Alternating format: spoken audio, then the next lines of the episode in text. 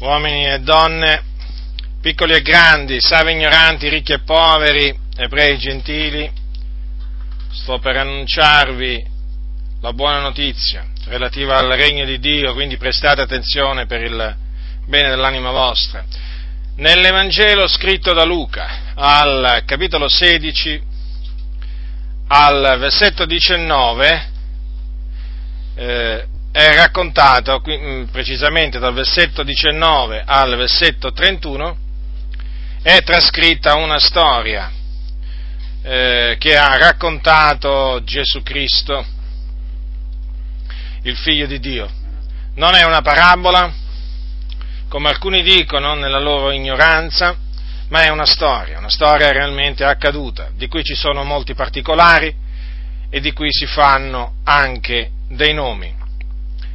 Allora, leggerò dal capitolo, allora, dal capitolo 16 di Luca, lo ripeto, dal versetto 19 al versetto 31, così è scritto, ovvero un uomo ricco, il quale vestiva porpora e bisso, ed ogni giorno godeva splendidamente, e v'era un pover'uomo chiamato Lazzaro che giaceva alla porta di lui, pieno d'ulceri, e bramoso di sfamarsi con le briciole che cadevano dalla tavola del ricco anzi, perfino venivano i cani a leccargli le ulceri.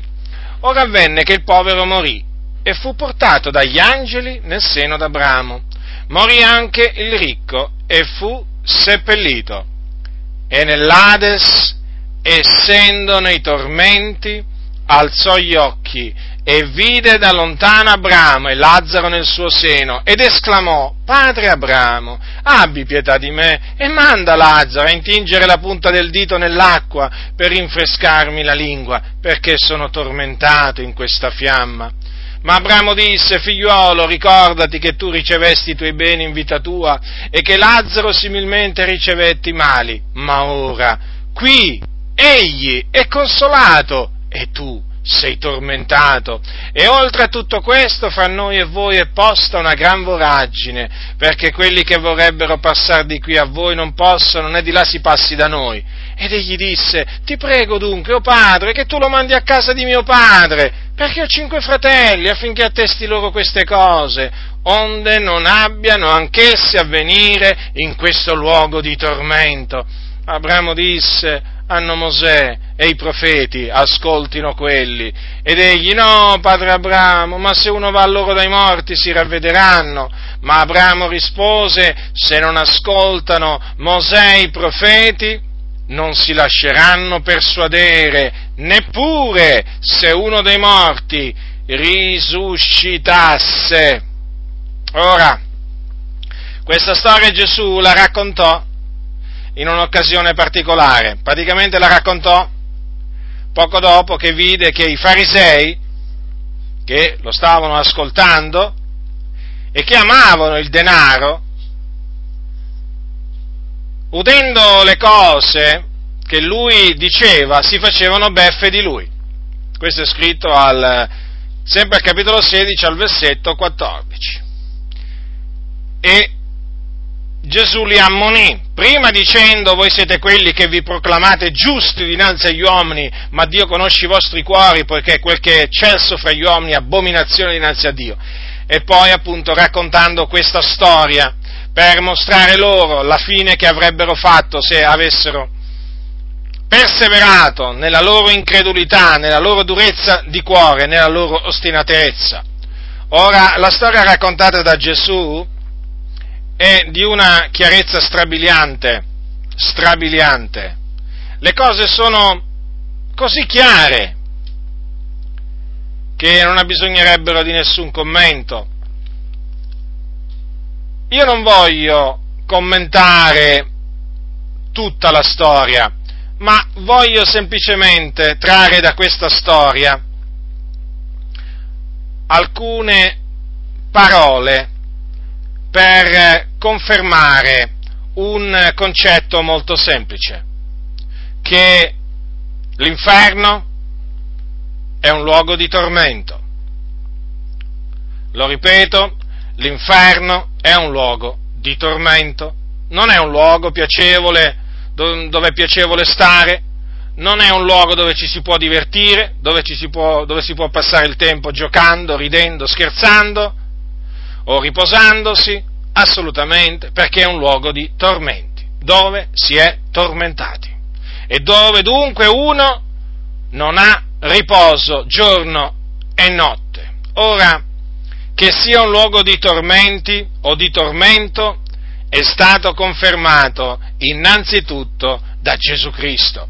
Al versetto 23 dice di quell'uomo ricco che era morto ed era stato seppellito, badate bene, era stato già seppellito, eh? Dice Gesù, e nell'Ades, essendo nei tormenti, alzò gli occhi. Dunque, come potete vedere, questo chiaramente fa capire che con la morte non ha assolutamente termine l'esistenza dell'essere umano, perché l'essere umano ha un'anima, ha un'anima all'interno del suo corpo e nel caso dell'empio, in questo caso di questo, come abbiamo visto, di questo ricco, l'anima dell'empio scende immediatamente dopo la morte in un luogo di tormento chiamato Hades, Hades è un termine greco, e che appunto indica il soggiorno dei morti, dove vanno le anime degli empi, dei peccatori, degli increduli, e là naturalmente vanno per esservi tormentate. Dunque Gesù Cristo confermò che l'Ades o inferno, inferno deriva da una parola latina che, che diciamo significa luogo di sotto, è un luogo di tormenti. Infatti Gesù ha detto che quel ricco nell'Ades era nei tormenti. Ora chi ha detto queste parole? Queste parole le ha dette Gesù Cristo, il figlio di Dio, colui che ha detto io sono la verità colui che ci ha riferito eh, le parole di Dio, perché quello che disse Gesù ce lo disse per ordine dell'Iddio e Padre suo. Gesù non si inventò nulla e Gesù non disse niente di suo, disse tutto quello che il Padre suo gli aveva comandato di dire. E se il Padre di Gesù Cristo gli ha comandato di dire che l'Ades è un luogo di tormenti, faremo bene a prestare attenzione, la massima attenzione. Dunque Gesù ha detto che quell'uomo era nei tormenti. Perché era nei tormenti? Perché aveva vissuto una vita in aperta ribellione a Dio. Non era andato all'inferno perché era ricco, perché non si va all'inferno semplicemente eh, perché si è ricchi, no. Quell'uomo andò all'inferno perché oltre ad essere ricco era avaro, era spietato, era una persona che non prestava attenzione a quella che era la volontà di Dio. Visse una vita nei piaceri, visse una vita godendo, fece la bella vita, come si direbbe oggi, e come avete potuto vedere c'era un uomo di cui la Bibbia fa pure il nome, di nome Lazzaro, che invece non faceva per nulla una bella vita, faceva, aveva un'esistenza molto tormentata, con molti mali, con molte afflizioni sulla faccia della terra. Pensate, era povero, questo si chiamava Lazzaro, giaceva alla porta di lui e poi era pieno d'ulceri e desiderava sfamarsi con le, pri- con le briciole che cadevano dalla tavola del ricco. Considerate quanto fosse spietato quell'uomo. E non solo, poi c'erano i cani che venivano perfino a leccargli le ulceri. Dunque questa, una, questa era una persona, oggi la, molti definiscono queste persone persone disgraziate, persone sfortunate, insomma, sono molti i soprannomi che le persone del mondo danno a queste persone, diciamo, eh, di basso stato, così sofferenti. Noi lo chiamiamo questa, questo Lazzaro semplicemente un povero uomo pieno di ulceri. E, naturalmente, il ricco continuava a godere anche dopo che morì il povero Lazzaro. Il fatto è che quando morì il povero Lazzaro, di cui non si dice nemmeno che fu seppellito, ma noi presumiamo comunque che sia stato seppellito, comunque non viene detto che fu seppellito, morì, vennero gli angeli. Quando morì il povero, ecco che Dio si ricordò di quell'uomo povero, vennero gli angeli di Dio e presero la sua anima e la portarono nel seno d'Abramo, che sotto l'Antico Testamento era un luogo di riposo dove andavano le anime dei giusti. Dunque il ricco continuava a godere a godersi la vita, a vivere una vita, diciamo, spensierata, piena di godimenti, ma arrivò il giorno anche per lui, il giorno, il giorno della morte. Morì e fu seppellito. Ma a differenza di quello che era avvenuto a Lazzaro, non vennero assolutamente gli angeli, perché lui si ritrovò all'inferno, nell'Ades, in un luogo di tormento, un luogo in basso. E come potete vedere Gesù disse che era nei tormenti. Ora, non solo, c'è anche la conferma del ricco stesso. Infatti disse il ricco ad Abramo, in quel dialogo che ebbe con Abramo, gli disse sono tormentato in questa fiamma. Qui vedete c'è un particolare in più. Praticamente il ricco parla di fiamma, quindi di fuoco, e dice che era tormentato in una fiamma di fuoco. Quindi quel tormento, quei tormenti, gli erano procurati dal fuoco, da un fuoco. Non solo lo conferma che è un luogo di tormento, che era un luogo di tormento quello in cui si, ritro- si era ritrovato, quando disse appunto ad Abramo di mandare Lazzaro a casa di suo padre affinché attestasse ai suoi cinque fratelli quelle cose affinché anch'essi non, non avessero a venire in quel luogo di tormento. Al versetto 29 notate? Quindi il ricco ha confermato per ben due volte che il luogo dove si trovava era un luogo di tormenti. Poi c'è la testimonianza di Abramo, il patriarca Abramo che naturalmente era morto e si ritrovava naturalmente nell'aldilà in un luogo di, eh, di, conforto. Aveva creduto in Dio, ciò gli era stato messo in conto di giustizia, dice la Sacra Scrittura, quindi era stato giustificato ed era stato chiamato amico di Dio. Ebbene, l'amico di Dio Abramo, o meglio, Abramo, l'amico, l'amico di Dio, quando, quando, morì andò in un, di, eh, in un, luogo di, riposo. Ed ecco che nel dialogo che ebbe con quel ricco, gli disse queste parole, che in quel momento Lazzaro era consolato, ma lui, cioè il ricco, era tormentato. Evidentemente Abramo poteva vedere che quel ricco, a distanza comunque sia, poteva vedere poteva sentire, comunque poteva percepire, realizzare che quel ricco era tormentato. Dunque, come potete vedere, voi che mi ascoltate, che ancora brancolate nel buio, che siete senza speranza, in questo mondo, senza Cristo, senza Dio, come potete vedere, ciò che vi aspetta è appunto un luogo terribile, è un luogo di tormento, chiamato Hades, dove c'è del fuoco e dove c'è come disse Gesù in altre circostanze, il pianto e lo stridore dei denti. Voi direte ma che, che male abbiamo fatto? Perché dici che noi stiamo andando, comunque no- la nostra via è diretta a quel luogo? Ve lo dico perché la Sacra Scrittura dice che tutti hanno peccato e sono privi della gloria di Dio e che gli empi andranno nel soggiorno dei morti. E voi davanti a Dio avete peccato? Sì, avete peccato non importa quanto, non importa, eh, non importa di che tipo di peccati, certamente avete peccato. E quindi quello che, quello che meritate, quello che meritate è giustamente di andare all'inferno, quello è il luogo in cui meritate di andare. Siete dei peccatori, siete traviati, siete ribelli, siete spietati, non avete intelletto, siete corrotti siete corrotti oltremodo, siete dei ribelli, voi non volete ubbidire a Dio, voi camminate secondo le concupiscenze della vostra carne, ubbidite alle voglie della vostra carne, alle voglie dei vostri pensieri e quindi meritate, quando morirete, di andare all'inferno. Non è Dio ingiusto nel naturalmente mandarvi all'inferno, assolutamente, perché lo meritate. Dunque considerate la fine che vi aspetta considerate la fine che vi aspetta se voi moriste in questo momento senza appunto Cristo, cioè senza essere riconciliati con Dio.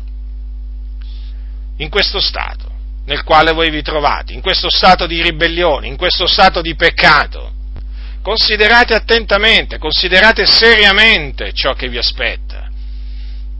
L'Ades, l'inferno, un luogo di tormento, tremendo.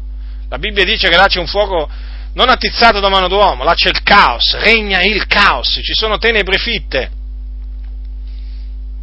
Considerate.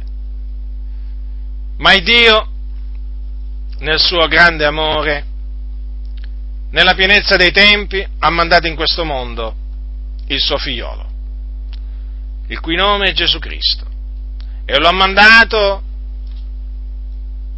a offrire se stesso per i nostri peccati, cioè a morire sulla croce per compiere l'espiazione dei nostri peccati.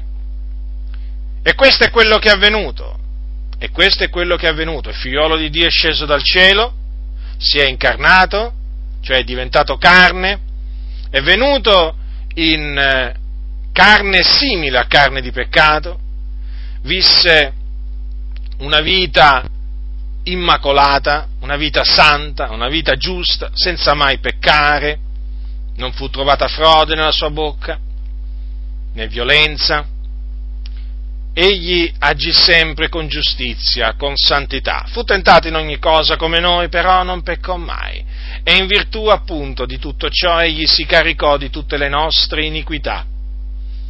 E morì sul legno della croce, sul legno della croce e patì quella morte atroce per espiare i nostri peccati. Dopo fu seppellito, dopo che morì, ma il terzo giorno Dio lo ha risuscitato dai morti. E tutto ciò affinché chiunque crede nel nome del figliuolo di Dio riceva la remissione dei peccati mediante il suo nome e affinché, sempre credendo nel suo nome, egli ottenga la vita eterna. Dunque, ecco che cosa ha fatto Dio, il grande Dio, l'unico vero Dio, per il bene dell'umanità, per la salvezza di questo mondo ha mandato il suo unigenito figliuolo, non lo ha risparmiato, ma lo ha dato. E vi ho detto per quale ragione lo ha dato. A quale fine?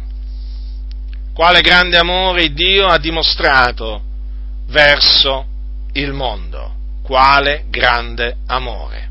Ha dato il suo unico figliuolo. Dunque, lo ha dato il suo figliolo per salvare il mondo. E quindi voi che siete perduti, schiavi del peccato, diretti all'inferno, avete una sola possibilità, un solo mezzo per salvarvi ed è mediante la fede nel figliolo di Dio, dopo esservi pentiti dei vostri peccati. Certo perché la fede in Cristo deve essere preceduta da un sincero ravvedimento nel cospetto di Dio, cioè dovete riconoscere di avere peccato davanti a Dio, dovete riconoscere di aver infranto la sua legge e dovete rammaricarvi per tutto ciò e proporvi di vivere una vita santa, non più una vita a servizio del peccato, ma una vita a servizio della giustizia. Quindi vi dovete ravvedere e credere nel Signore Gesù Cristo. Che cosa significa credere nel Signore Gesù Cristo? Credere che Lui è morto sulla croce per espiare i nostri peccati e che il terzo giorno è risuscitato per la nostra giustificazione. Questo è l'unico mezzo che voi avete per salvare l'anima vostra dall'inferno. Non c'è un'altra maniera, non c'è un'altra maniera non è che potete salvare l'anima vostra all'inferno andandovi a confessare a un prete, a un sacerdote, a un cardinale, a un vescovo. Non importa chi vi andate a confessare, i vostri peccati. Quei peccati vi continueranno a tormentare l'anima, continueranno a rimanere attaccati alla vostra coscienza, perché i peccati possono essere rimossi solamente da uno, da Cristo Gesù. Egli è l'agnello di Dio che toglie il peccato del mondo. E dunque vi dovete ravvedere e credere nel suo nome perché nel suo nome c'è la remissione dei peccati, è in Cristo che c'è la remissione dei peccati. Solamente mediante la fede in Cristo potete ottenere la remissione dei vostri peccati e, e oltre alla, alla remissione dei vostri peccati la vita eterna e quindi scampare all'inferno per andare in paradiso. Quindi, mediante la fede in Cristo, smettereste di essere sulla via che mena all'inferno e vi incamminereste appunto, andreste su quella via invece che è una via santa, una via diritta che porta in cielo nella gloria, là dove c'è il trono di Dio, alla cui destra c'è il figlio di Dio, perché Gesù dopo essere risuscitato apparve ai suoi discepoli e dopo 40 giorni fu assunto in cielo alla destra di Dio. È là che lo raggiungono tutti coloro che credono nel Signore Gesù Cristo, quando appunto, quando essi muoiono, la loro anima si diparte e non va all'inferno e neppure in un purgatorio, ma vanno in paradiso, direttamente in paradiso, là dove c'è il Dio Padre e alla cui destra c'è il Signore Gesù Cristo e eh, sono tutti e due circondati da miriadi e miriadi e miriadi di angeli che li adorano giorno e notte senza posa. Quindi considerate attentamente allora il luogo dove state andando. Ve l'ho detto, non potete dire, non potrete già mai dire che non vi era stato detto dove era diretta la vostra via, dove erano diretti i vostri passi.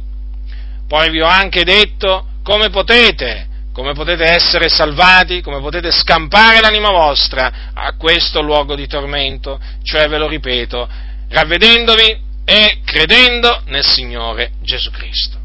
E dunque vi ho annunciato che cosa? La via della salvezza. Questa è la via della salvezza, l'unica via della salvezza, perché non è, lo ripeto, non è che ci sono più, eh, più maniere per essere salvati, ce n'è una sola, ce n'è una sola, ed è la fede nel Signore Gesù Cristo. Che farai? Tu che hai ascoltato la via della salvezza, che farai? Continuerai a rimanere indifferente? Ti arrabbierai, mi insulterai e ti farai beffe di me? O ti umilierai nel cospetto di Dio e dirai, Signore, ho peccato, Signore, ho peccato, mi pento e credo nel tuo figliuolo, che cosa? Che cosa farai? Io non lo so. Il mio desiderio è che tu ti umili nel cospetto di Dio e che veramente tu, ravvedendoti e credendo nel Signore Gesù Cristo, possa ottenere il perdono dei peccati e la vita eterna. Questo è il mio desiderio, per questo ti ho annunziato la via della salvezza senza lusingarti in nessuna maniera. Cercherei il tuo male se ti lusingassi, se ti nascondessi qualche cosa, io non agirei onestamente nei tuoi confronti. Ma siccome che voglio avere una coscienza pura nel cospetto di Dio e nel cospetto degli uomini, mi studio di annunciare a te peccatore la via della salvezza, così come prescritta dalla parola di Dio. O uomo, che vivi lontano dal Signore, senza speranza, ravvediti, credi nel Signore Gesù Cristo e otterrai la remissione dei tuoi peccati. E quando morirai non andrai all'inferno, non andrai all'inferno là dove c'è ancora l'anima di quel ricco, non andrai là, ma andrai in un altro luogo di conforto andrai in paradiso, per la grazia di Dio.